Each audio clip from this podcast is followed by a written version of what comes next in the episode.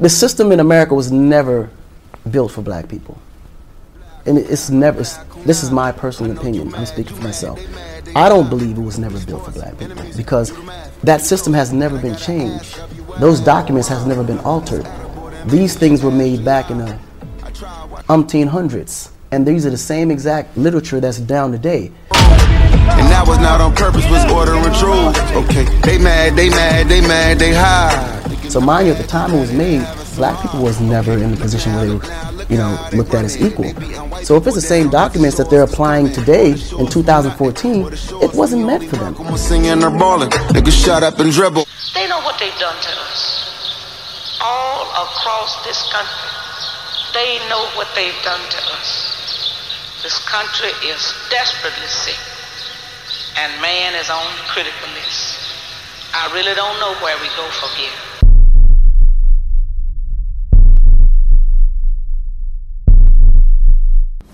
Welcome to Revolt Black News. I'm your host, Eboni K. Williams. Today's episode is all about the pandemics, plural. Racism is one pandemic facing our nation, from the housing crisis to the oppressive way in which capitalism can work against our people, to the bigoted shadow cast over professional sports. But first, the top headline the obvious pandemic, COVID 19 the US set another daily record of new positive cases of COVID 19, just shy of 60,000. Dr. Bruce Dart, the executive director of the Tulsa Health Department, attributes the spike in Oklahoma specifically to the indoor Trump rally last month. Let's take a look. I'm asking everyone today to wear face covering, come together as a community as we have done in the past to protect each other and slowing the spread. As we said last week, we started to see a slight decline in trends, but this week that's changed. So we are closely monitoring data and following those trends. If we continue to see an exponential rise in cases, which frankly we expect over the next few days, I will be asking our local mayors and city councils to make face coverings mandatory. Now, it spikes across lots of states in our country. The total of U.S. COVID cases is now well above 3 million, and that's 130,000 deaths and it's hitting the black community especially hard. Y'all, we only make up 13% of this nation's population, but we make up 26% of this nation's COVID cases. And that's an alarming cause of concern for all of our people. And just earlier this week, Dr. Anthony Fauci urged that we're actually just knee deep in the first wave of this pandemic. And today, he said that states with alarmingly high rates of COVID should actually consider shutting down again. So, with more to add on the matter of these spikes allegedly being due to the protest, we're going to hear from Dr. Patrice Harris. Let's take a look. Thank you, Eboni. My name is Dr. Savoy Brummer. Well, what we are seeing in the black community is that blacks are dying at one and a half times the amount as white patients are, are dying. And there are really three reasons for that.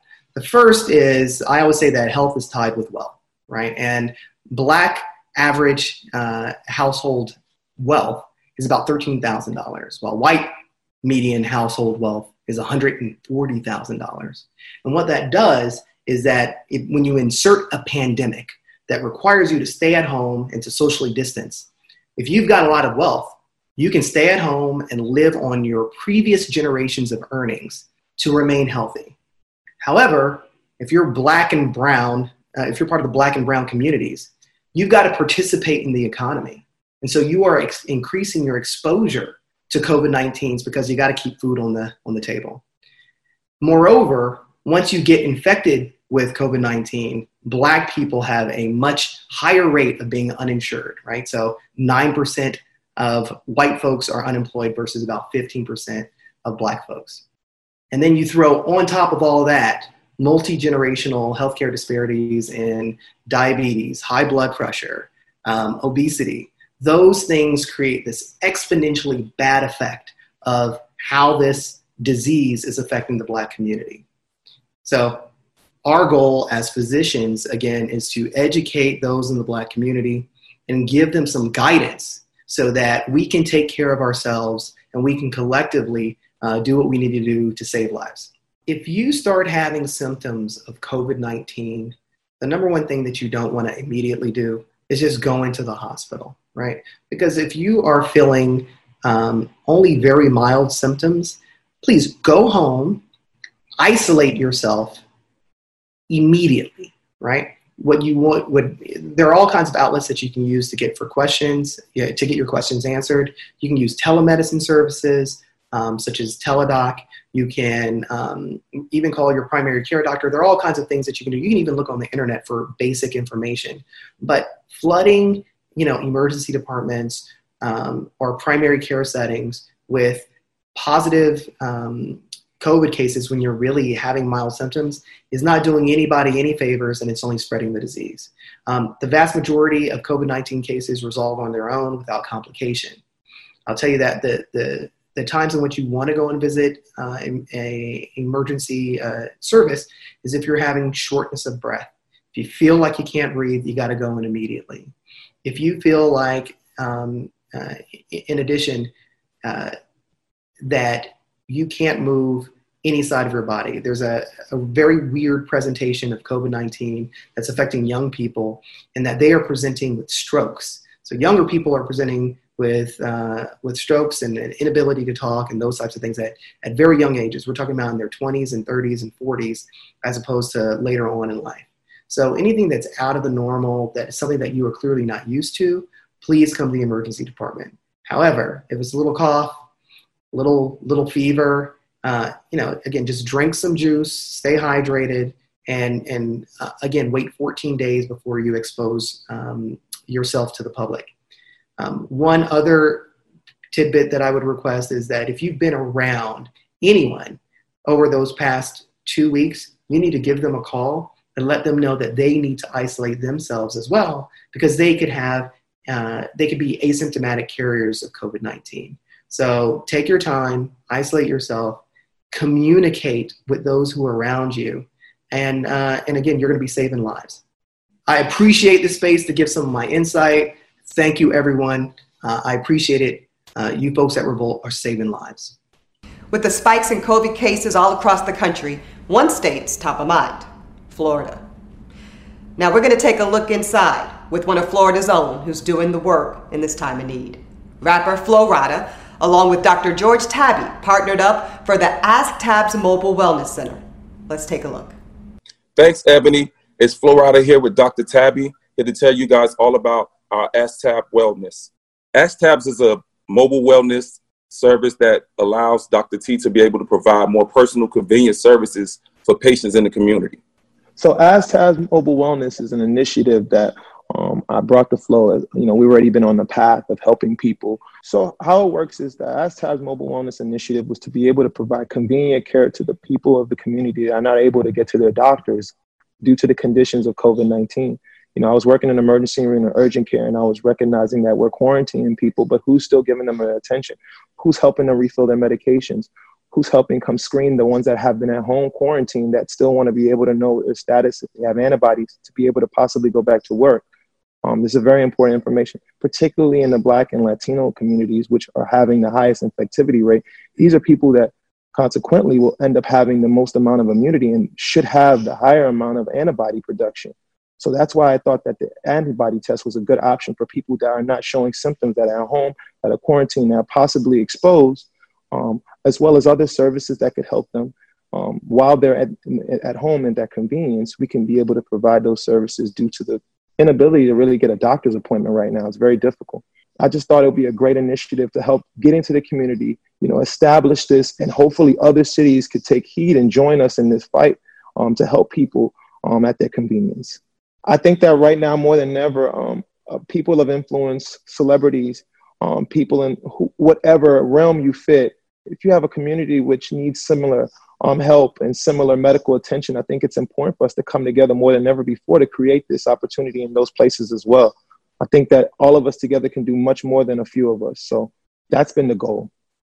And we want to thank everyone from Revolt for helping us, you know, um, get this out there, get the message out there. And, you know, um, Revolt has always been very supportive of myself. So, I mean, much love. For those who are trying to reach us, can go to asktabwellness.com and, you know, our goal is to continue to be a convenience to everyone. We want to thank everyone for all the love and support. And, you know, God bless.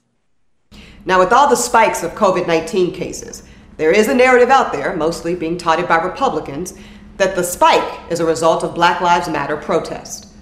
Now, there's a 60 page paper released by the National Bureau of Economic Research that suggests otherwise. That paper says that there's no evidence that urban protests reignited COVID 19 case growths during the more than three weeks following the onset of the protest. So, with more to add on the matter of these spikes allegedly being due to the protest, we're going to hear from Dr. Patrice Harris. Let's take a look. Thanks, Eboni. I'm Dr. Patrice Harris, and I'm here to talk about the protests being blamed for the spikes. We should not uh, blame uh, the spikes in positive coronavirus uh, cases to the protest. Uh, there are many uh, reasons. Um, they will be different in each region as to the increase in cases. Uh, we can date some of this to improved or increased mobility. Uh, certainly, a lot of people were out during the Memorial Day weekend uh, congregating in bars and they did not wear uh, masks. And in many of the protests that I saw, the protesters were wearing masks. And so I think that um, at this point, uh, we should not be uh, relating the increase in coronavirus testing to the protest. I appreciate the time to speak about this important issue. So thank you. Welcome back to Revolt Black News. I'm joined by two very special guests. Now, she's a policy analyst and the host of many, many podcasts, Danielle Moody. He is a political consultant and writer, Mr. Shermichael Singleton. Welcome to you both. Both longtime friends of mine in the business, and I appreciate both of you for joining. And both of you have very unique and particular insights on issues that relates to our people and to politics. So I want to start with you, Danielle. Obviously, when we talk about COVID 19, uh, we have to know that Black Lives Mattering includes the Black housing crisis that is upon us. Now, Danielle, some housing advocates are saying that evictions, and, and we know that evictions are going to be the inevitable outcome of the mo- moratoriums being canceled as of recent and upcoming. They're saying that those evictions are a form of state violence. What's your reaction to that? I mean, the reality here is that we know that every time uh, there are instances of housing discrimination, housing crisis. It's always Black people that are going to bear the brunt. And right now, um, unlike in many countries that have been dealing with the COVID crisis that they have taken care of their citizens. They have taken care of them by saying, here is a monthly stipend, not a one time payment of $1,200, which I'm still confused about what that was supposed to do. Um, but here is to ensure that while you're taking care of yourself and taking care of your family, you don't have to worry about keeping a roof over your head. This mm-hmm. administration has not cared about that. And so I, I do think that it is a form uh, of violence, it is a form of purposeful ignorance uh, on mm-hmm. behalf of those that are saying, well, you know, the moratorium is up, so these people have to have to deal with it when they are already dealing with so very much. We already know that Black and Latinx uh, communities have increased numbers of COVID exposure and deaths. We know this already. So then when we look at the fact that they are also predisposed, Black and Latinx people, to be renters as a home of, as opposed to home owners, we know that there's a compounding interest there, a compounding effect. Right. So, Shermichael, what do you think about the notion that we should just cancel these rents? Or perhaps it's a conversation where we should be having where the government should be paying people's rents for them, kind of like Danielle said, instead of just these one time $1,200 checks, giving people money to pay their rent so that the economy doesn't further stagnate. Right. I mean, so see, part of the, the question that has sort of arisen in a lot of policy circles has really focused on if you do suspend rents for, let's say, an addition for six months to a year, what does that mean in regards to property taxes? Because then you have uh, the individuals who own those homes, who may own a small duplex, who are unable to pay property taxes, which most cities and municipalities depend on to actually operate. And so that sort of becomes a more complex question. And so I think from a policy perspective, we have to figure out a way how do you preserve people's livelihoods by making sure that mm. people have a safe and, and comfortable and affordable home to live in. That's a part of the mission of the Department of Housing and Urban Development. And I think one such way of doing that is making sure that people are not evicted out of their homes because they were affected by COVID 19 uh, economically, financially. And I think the government can, through a policy way, figure out a way to do that. Danielle, what do you recommend policy wise? Because is it one of the government allowing um, checks and, and monetary supplementation so that people can pay their rent, or is it the cancellation that you prefer? You know, I think that there actually needs to be a both and approach, right? What we know is that people actually do need money. The reality is this we constantly hear that the government just doesn't have any money, but somehow they were able to come off of a trillion dollars, right, for mm-hmm. corporations. Somehow they were able to provide, you know, um, PPP, not necessarily for small businesses, but for oh. a round of, you know, political elites, for a round of Trump cronies, for the Kushner's businesses and what and what so. Here's the thing what we know too is that people are fleeing cities. And so you may want to hold on to the renters that you have right now. I mean, who didn't get a PPP check? We know Kanye West, the Yeezy brand got one. Uh, Dunkin' Donut, uh, Shake Shack rather got one. Had yep. to send the money back. Everybody and their mama got a check. So except for ninety, except so Eboni for ninety five percent of Black and Brown people. That's who didn't get that, including my mother, who owns a yoga studio on Long Island, did not receive it mutual friends even of ours that have small black businesses from PR firms and different mm-hmm. places. A lot of people don't have it. So here's my question to you, Shermichael. And I know that for fiscal conservatives like yourself, you know, some of these big spending solutions might not be as attractive. Politically speaking, um, do you think that there are some conservatives, Shermichael, that would be willing in this particular special instance spend that money? PPP itself, the idea behind PPP actually came from AEI, the American Enterprise Institute, which mm. is a mm. conservative think tank. But just imagine a PPP for renters uh, where instead of it being a temporary loan that could be forgiven, perhaps we say it's more so of a grant. I think it's very possible to do something that keeps people in their homes, keeps them safe, while also allowing the, the small mom and pop landlords to get some type of capital to continue to pay into the city and municipality that we know those places need to survive in order to pay for medical, uh, health, as far as firemen, as far as police, etc. One of the primary basic tools of wealth generating is real estate, home ownership.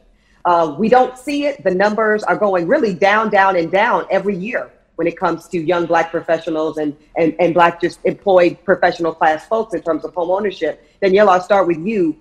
Um, why do you think that's been the case? And listen, there is an argument to be made that uh, certain lifestyles of, of our generation are just more suited to a renter's lifestyle. But is is there a, a consequence when it comes to our ability to really build generational wealth if we are sacrificing uh, the opportunities of home ownership or are we just not having those opportunities for home ownership for me what we have to be looking at are different ways in order to underwrite loans for people that don't hmm. require a credit score right that are work people that are working with instead of these large banks who don't give black mm-hmm. folks one or two looks to work with community banks right? Mm. Community mm. banks are stepping up in a large way in order Good to point. say, what can we do? Um, because we have been an obstacle to building wealth for Black people, for Latinx people. What can we do? But to the other, to your other point about it not necessarily being conducive to lifestyle, because people change jobs a lot more and they move around um, a bit. But what we still know to be true, which is what Shermichael has said, is that this is how you build wealth in America. The American dream is. is based off of property. It is why we asked for 40 acres and a mule. Um, before we let you go, Shermichael, you know, you have to talk about the news that you broke last week, brother. Uh, when, when you decided to part company uh, from the GOP, the Grand Old Party. But uh, I want to hear from you in your own words, Shermichael. Why did you, at this point in your career, decide to walk away from the Republican Party? Yeah, sure. I mean, Eboni, it's something that I've considered for quite a while. And it, it just finally sort of became, I don't want to say it became clear. I just finally decided that this whole idea and notion that I had that perhaps you know the work that I've put in over a very long time in the Trump era specifically uh, would be enough to sort of move the party back towards a direction that I thought was more promising, particularly as demography changes across the country, which, as we know, is going to be, you know, not good for the Republican Party. That hasn't traditionally done well outside of a white constituency. I'm a contextualist as it pertains to conservatism, and people always ask, "Well, what in the heck is conservatism?" Because of what I see. And I always tell people, if you go back and you read some of the original philosophers who you know sort of put pen to paper describing what this ideology was intended to mean and what it would look like when actualized in, in the body politic it is certainly not what you see represented by the republican party. And it hasn't been for a long time ebony but at least before you had a few people. You had the jack kemps of the world. You had the colin powells. You had a few people ed brooks a former senator from massachusetts. You had a mm-hmm. few people really trying to right some of the wrongs of the party. I just think it's gotten to the point where those people have been so ostracized out of the party that what is left is just something that I'm not comfortable with being a part of anymore. All right. Thank you, Shermichael and Danielle, for taking the time for this really important and powerful conversation. Now, we're going to take a quick break, but when we get back, today's headlines. More Revolt Black News after this. Welcome back to Revolt Black News. Here are today's headlines. The news transcripts taken from the body cameras involved in the death of George Floyd reveal Mr. Floyd begging for his life, while Officer Derek Chauvin calmly told him to stop talking, stop yelling. The transcript also reports that another officer involved, Thomas Lane, asked if Mr. Floyd should be turned on his side, but Chauvin refused to do so.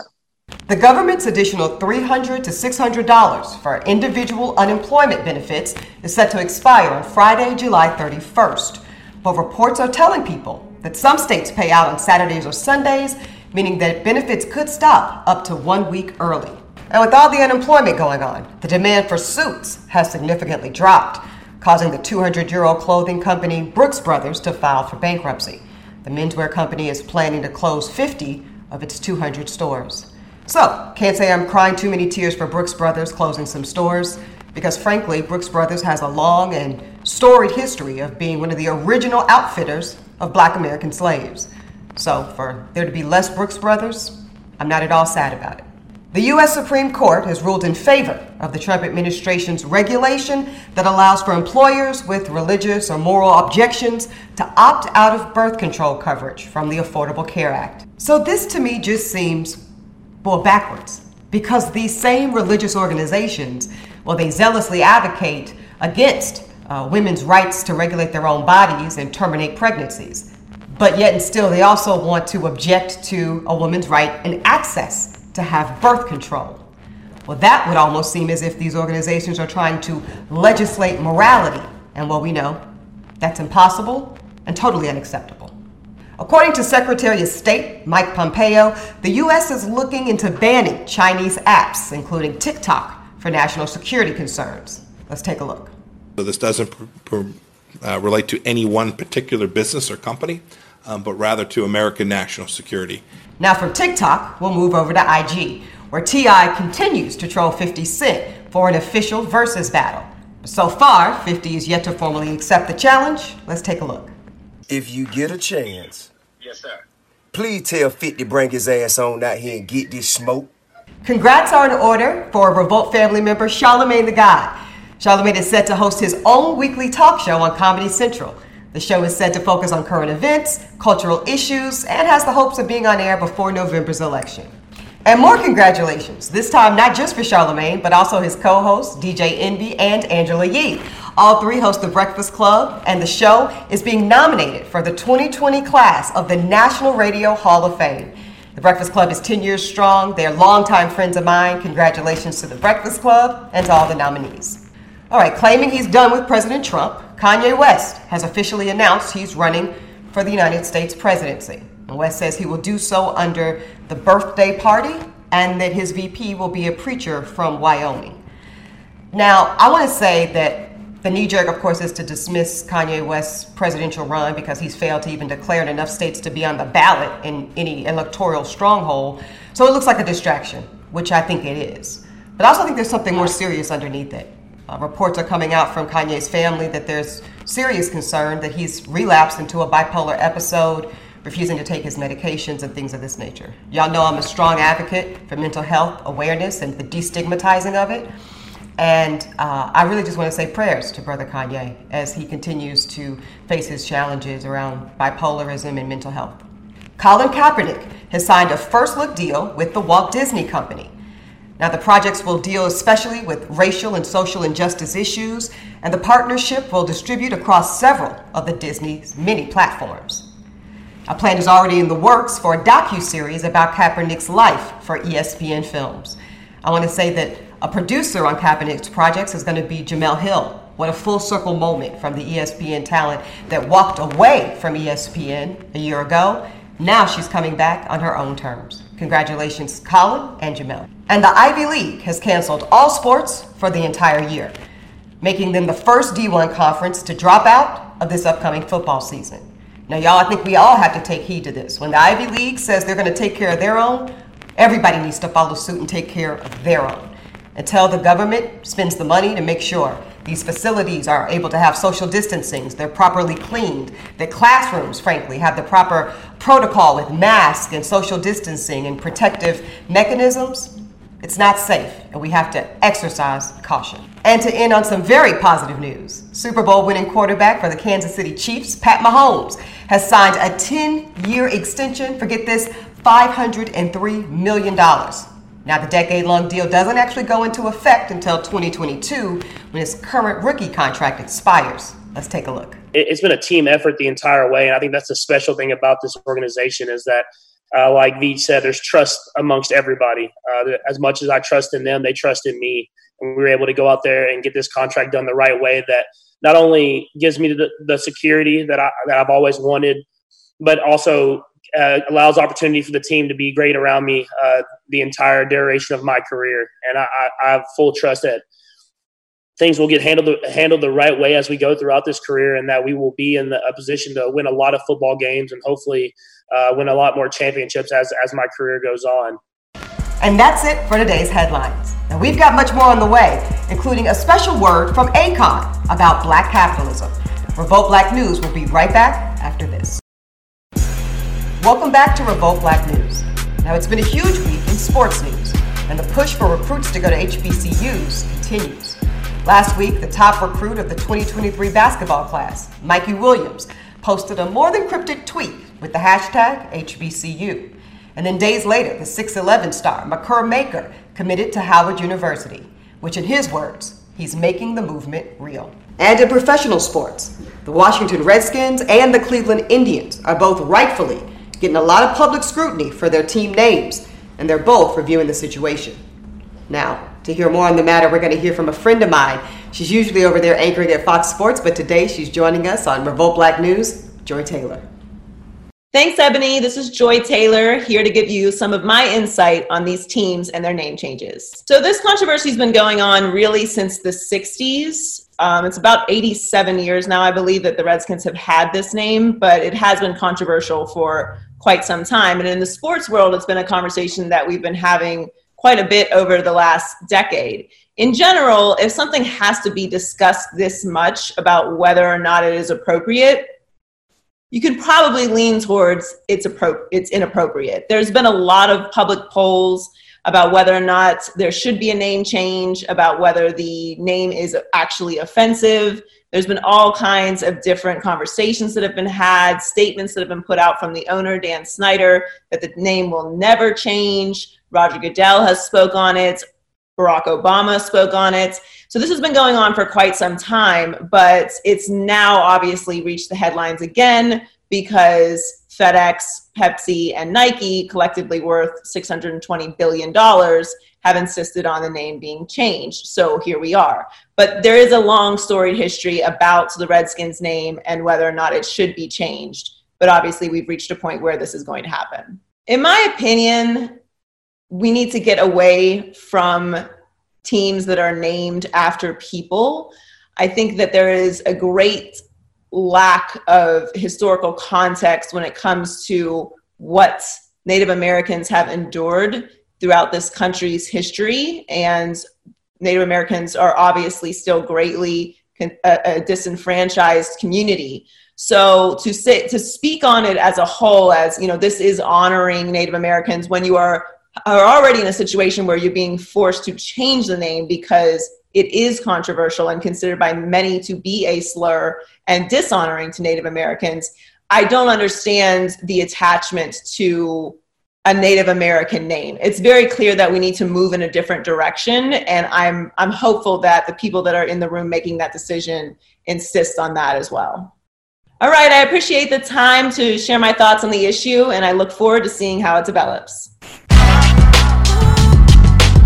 Welcome back to Revolt Black News. We're going to get into an important conversation about Black capitalism. So I'm joined by two very special guests to discuss both the pros and the cons of it. Joining me is rapper and entrepreneur Slim Thug, and also journalist Aaron Ross Coleman. So welcome to you both. Now, Black capitalism is uh, a topic that many people are talking about these days. I'm going to start off with you, Aaron, because you wrote a brilliant piece, and I read all of it, where you say Black capitalism will not save us. Tell us more. For most of American history, Black people were slaves uh, for 250 years. 100 years after that, they're dealing with Jim Crow, just another form of labor exploitation, uh, whether that's through sharecropping or convict leasing. Um, and then even in the post civil rights era, you see a lot of the same kind of job discrimination in labor market segmentation. So black people tend to work in lower paying jobs. Um, and uh, the presence of black entrepreneurs don't really change that. Um, so you can have a black landlord and you'll still get evicted. You know, you can work at a, a black owned franchise and you'll still be making minimum wage. And so there's kind of a, a seductive idea with black capitalism that through like black investors and, and, black entrepreneurs, we can close the racial wealth gap, which exists at a 10 to 1 gap, but that gap mm-hmm. wasn't created by consumer spending patterns. Large uh, economic policies are what created the racial wealth gap in addition to slavery. Um, and it'll take some type of large economic policy intervention to stop it. All right. So, Slim Thug, I want to get your reaction to that. But first, I want to just make sure that we note in addition, of course, to being on the Buy Back the Block remix yourself, you also, you know, you have a strong footprint in the world of entrepreneurship. You've got Boss Life Construction Company and really making a huge impact there and investing specifically in the youth and some programs we'll get to. So, what's your retort, Slim Thug, on the notion that um, Black entrepreneurship, perhaps Black uh, business ownership, and Black consumerism uh, is not going to save us in the way that Aaron spoke about? Honestly, uh, I never thought about it how he explained it and um, that makes total sense to me, you know. But um, um, in my life, my my personal um, experience was I just was a kid who come from the hood who really didn't have a lot of education outside of high school education, um, and I was and became a rapper and was just trying to figure out different things I can do with my money. You know what I'm saying? And from the outside of how I look at it, I just see so many other races benefit from our neighborhoods. So I would love to see more black entrepreneurs from that standpoint. But he right, it won't save everybody. It won't save the world though. So yeah, I got an idea, but I'll, I'll save it for a second. So before uh, we move on from that, Slim Thug, one of the things you do is you invest in young people's opportunities to go to trade schools. So speak a little bit about the uh, trade programs that you support and how you've seen young folks come uh, into places of empowerment. Basically, um, me and my team, Boss Life, uh, we started uh, just na- naturally giving stuff back in the hood, you know, going to our old neighborhood and, you know, for Thanksgiving, for Christmas, giving out toys or whatever. They gave me my own day. The city gave me my own day. So mm-hmm. we we found a, a, nice little area where we could build lot, about 10 homes. That turned into, oh, uh, we can do a school for uh, kids. We can um, get with these guys and, and do a school where kids can learn how to build their own homes school is not for everybody as far as like a full degree. You know, some mm-hmm. people might can learn a trade and be good at that. So a lot of jobs you can do without a degree. It's also a lot of businesses you can start without a degree. I was reading something on social media the other day and it said that, and it's so true. You have to have a degree to apply to almost every company, but you don't have to have one to start one. And that I saw that too. yeah. yeah. that's facts. That's facts it, day. It, it so, is facts these jobs might not sound like the cool jobs, but these jobs making more than rappers a lot of times, and sometimes are the cool jobs. When you welding and putting together like an old school Cadillac, you might think it's cool. You might, you know, you might not look at welding as something cool, but you can land and, and do something that's real fun and, and make a lot of money off of it too. Aaron, one of the things that I picked up from your piece uh, that I agree with, right, I, and, and Slim Thug's agreeing too, so I don't think anybody disputes the fact. We hear the buzzwords that some people like and sound good to us, like um, self determination and Black economic independence. And what they're really doing is they are running away from the responsibility of dismantling the systems that you speak about. But, but what if we t- took an approach that allows for what you're advocating for by way of systematic change and what Slim Thug and Nipsey Hussle and Mike uh, Killer Mike and a lot of other you know black folks in the community are talking about by way of this entrepreneurship growth model. Uh, I love the vocational trade school growth model. What if we do that and right? So it's not simply replacing the responsibility of our government and our nation to do right by us, but we are taking some self determination in our own hands. One um, is that like it can accelerate gentrification, but then two, the whole problem with framing um, kind of uh, policy, economic policy development, and closing gaps through entrepreneurship is just it's very indirect. If you're talking about you know um, you know a, neighborhood in Atlanta that needs you know economic development, and you want it to you know help the black people living in that neighborhood, you don't have to like give a tax break to an entrepreneur who you then hope goes and like builds something that like gives them a job. You could just do some type of economic program that goes directly to the people living in that neighborhood. Um, so I cut out the middleman. Yeah, yeah, yeah, and just to kind of keep the focus on like the average black person or the median black person who's making forty thousand dollars. And, and I think like another important point to note is too is that like black businesses are really good, um, but businesses need economic support. They even need economic policy support. So like even right now during you know the pandemic, there was one report that said fifty percent of black businesses closed during the shutdown. And in the mm-hmm. way that you know, these businesses were supposed to get help was through you know the PPP program that they facilitated through banks, but you know that banks typically discriminate and historically discriminate against black-owned businesses. Or yeah, we didn't get the money. Yeah, we didn't get the money. Might not get the money. What do you think the hip hop community, uh, Slim Thug, is in this notion of black capitalism? Is it is it because the the hip hop community feels like we can do it ourselves and and and and we can't afford to continue to wait for our government, or what do you think it comes from? From my point of view of it, I never try to depend on the government uh, for nothing, you know. And um, I'm and coming from a my background, I've been independent. You know, I always been my own boss, like you know. So I kind of like that's why I'm so promoting on. Hey, man, you need to be your own boss. You need to be your own entrepreneur. For the hip hop side, I think it need to be a lot more rappers investing in these neighborhoods. You know, they represent. You know, what I'm saying. I think we need more black business men turning, you know, instead of with the same confidence we got going by these chains, these hundred thousand dollar chains, we mm. can get in the neighborhood and open up some of these businesses and, and then we won't yeah. have to worry about these people or depend on them. We can kind of just self, you know, do our own thing. That's what I'm really about. I think like that's one way to frame it, but another way to frame it is like you know you've made a lot of money rapping, like you've paid a lot of taxes, you know, and those tax dollars should be like working to give people opportunity in the neighborhoods that you live in, in the neighborhoods that you're from. That's the story, right? It's like black people, whether it's through slavery or, you know, through serving in the military or even just being a citizen and paying taxes every day is there's kind of an expectation and a social contract that you're going to get, you know, what you put into the pot. And particularly on economic policy, like black Americans have not gotten out of, you know, the country what they've put into it. So, Taxation with no representation. Ain't that something? I, I, love it, and I think it, it actually coincides nicely with with um, to me some of the arguments for uh, uh, an enhanced Black entrepreneurship. Not that it will save us in isolation. We, we're not going to make up for that. Just you know, like you said, starting mom and pop businesses. But I do think that alongside. Um, and I like to go big or go home. So I love the ask of reparations. I think I think there's a compelling legal case actually for us to get reparations in this country. Like it's not even an emotional feel good argument to me. This is the legalities of it all. We it's it's a clear economic case to be made, and I enjoy uh, the opportunity to continue the discussion as we continue to make it. Um, so listen, Aaron Slim Thug, I want to thank you both. This was fascinating, and I appreciate you joining us here at Revolt Black News. Thank you for having Thank you. All right, so we just had a conversation about black capitalism of today. Well, that leads us to a conversation about black capitalism of tomorrow. And we're joined by an extremely special guest. He's a singer, he's an activist, he's an entrepreneur, and he is the founder of Akon City. Welcome to the show, Akon. Thank you. Uh, thanks for having me. No, no, thank you, brother. We know we, that you are quite busy building an entire city, so we'll get straight to it. So, Akon City, 2,000 acres of, of land, and on it, you're talking about hospitals, you're talking about schools, you're talking about police precincts, you're talking about roads, highways. Tell us about the vision for Akon City. Well, you know, the vision for Akon City is pretty much to bring Africa to the forefront from a futuristic standpoint and really let the world know the capabilities of Africa's capabilities.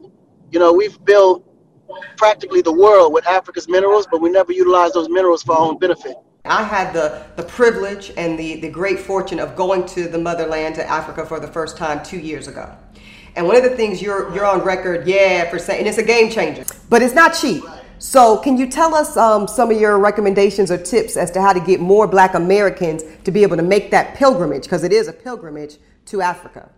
There's always going to be something missing within the African American culture until the day they actually do go home. Because once you finally are back, you just, like you said, it's a feeling you can't really control, understand, or even, you know, uh, uh, describe. You just know it feels like this is where I'm supposed to be. I know Akon City's in Senegal. I know you've got um, Akoin, current cryptocurrency that you're taking off the ground. What's your recommendation, brother, on the best way Black Americans can invest in our futures in Africa? I, I think the recommendation would be your passion. Just mm. invest your passion in Africa. I guarantee you, whatever that passion is, is a multi-million dollar business in Africa. It's no way that I myself in America can have an energy utility company in 16 states. It's impossible. And then now we're talking about building my own city. How would that ever be possible in America? It's just impossible. One of the things I love about your journey is that you started this entrepreneurship, black capitalistic model in the height of your entertainment success, right? So as soon as right. uh, Locked Up came out, 2004, it's a huge hit. You were smart enough, and a lot of us aren't, Akon. You were smart enough to say, I'm gonna take this income from this here cash flow and I'm going to invest it. You started buying property in Senegal at that point. You started coming up with additional revenue. Talk about how important it is for black folks to have multiple streams of income. Well, it, no, it's super important, especially if you're into sports and entertainment, because as you know, when it comes to sports, you're, I mean, the, the, your last game could be the next game. You know, yeah. in entertainment, you're only as good as your last hit. So off top, I went to Africa, bought out as much of the waterfront property as I possibly could. And mm. that I know for my grandpa always said, soil is gold. That's the one thing that God put on this earth that will never lose value is soil. Brilliant. It's brilliant, Akon. Uh, I got to tell you, thank you so much. You're dropping major jewels here on Revolt Black News. We love you. We appreciate you. And we're going to come visit Akon City as soon as it's so, over. I can't wait. You, I can't wait to host y'all. Go finish building the kingdom, brother. We love you. Thank you. You got it. Love y'all too. This was a big week in Black News. Because, see, despite the pandemics trying to keep our people down, we're too strong and too resilient, and we have been for far too long for anything or anyone to take what we're building. As Frederick Douglass famously said, what to the slave is the 4th of July? So I'll ask this question What to black Americans in this moment is true freedom? So we talked about black capitalism for good reason. And we talked about black athletes being recruited to HBCUs for good reason. We are making this very news program for good reason. Ida B. Wells said, The way to right wrongs is to turn the light of truth upon them. So, with that, I'll ask you, what will you do to ensure your true freedom in this moment? And be sure to ask, is it for a good reason? This is Revolt Black News. I'm Eboni K. Williams.